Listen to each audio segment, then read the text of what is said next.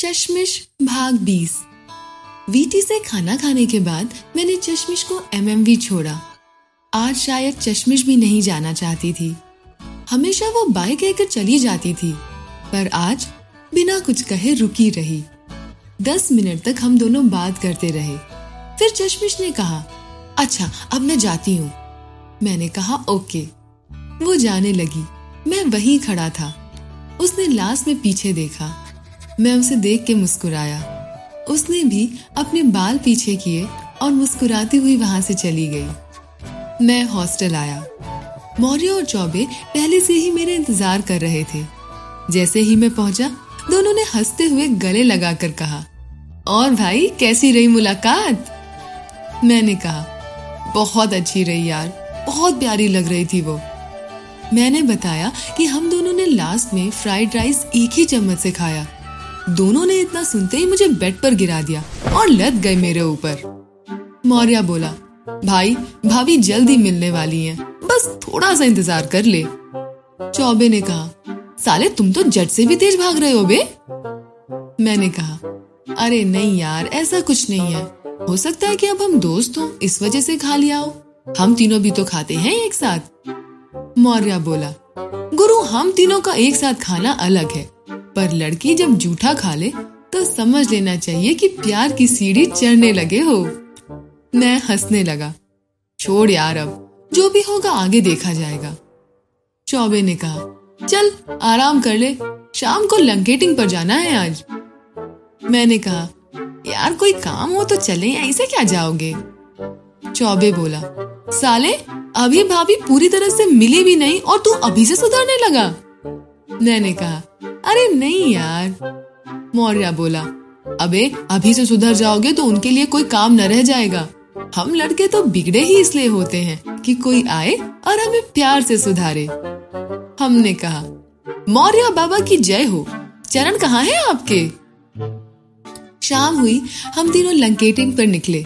चाय पी और सुट्टा मार ही रहे थे कि तभी चश्मिश का कॉल आया। मैंने कॉल पिक की। हेलो, कहाँ हो? मैं अपने चारों तरफ देखने लगा। मुझे लगा कि चश्मिश कहीं लंका पर तो नहीं है और सुट्टा मारते हुए देख न लिया हो।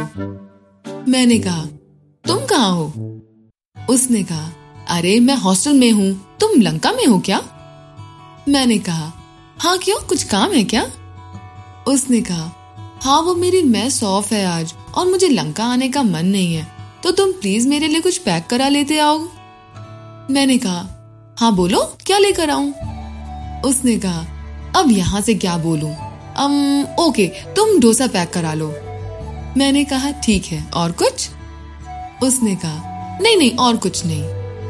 अभी सात बज रहे थे। मैंने चौबे से कहा, यार डोसा पैक कराना है। मौर्या ने कहा, किसके लिए? मैंने कहा, अरे अनामिका के लिए, उसकी मेस ऑफ है आज।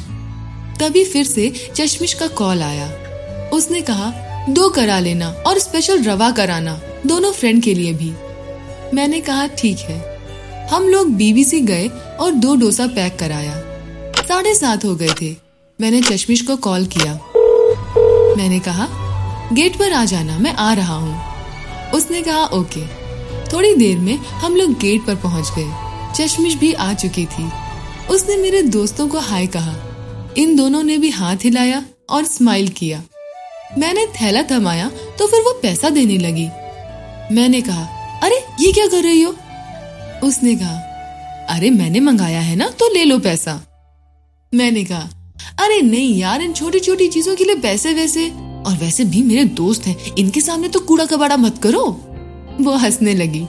बोली, अभी स्टूडेंट हो ना, इसलिए दे रही हूँ। मैंने कहा, कोई बात नहीं, जब जरूरत होगी तो मैं मांग लूंगा।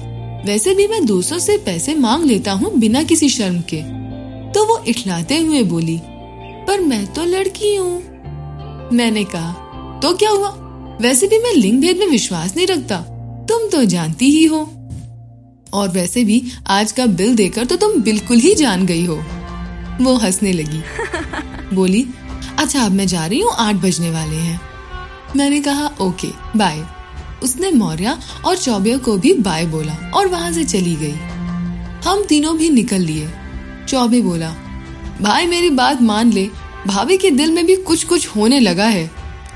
मैंने कहा, हाँ यार मानता हूँ, पर अभी कहना कुछ जल्दीबाजी होगी, थोड़ा वक्त लेते हैं, क्योंकि उसने ना बोल दिया तो यार बर्दाश्त नहीं होगा। मैं सचमुच उसे बहुत पसंद करता हूँ, प्यार हो गया है। मौर्या बोला, हाँ सही कह रहे हो, वक्त लो, क्योंकि लड़की को जब तक तुम पर विश्वास नहीं हो जाता, भले ही प्यार क्यों ना हो, उसे वो हाँ नहीं बोलेगी, तो पहले उसका विश्वास जीतो। हम तीनों इसी तरह की बात करते करते हॉस्टल आ गए।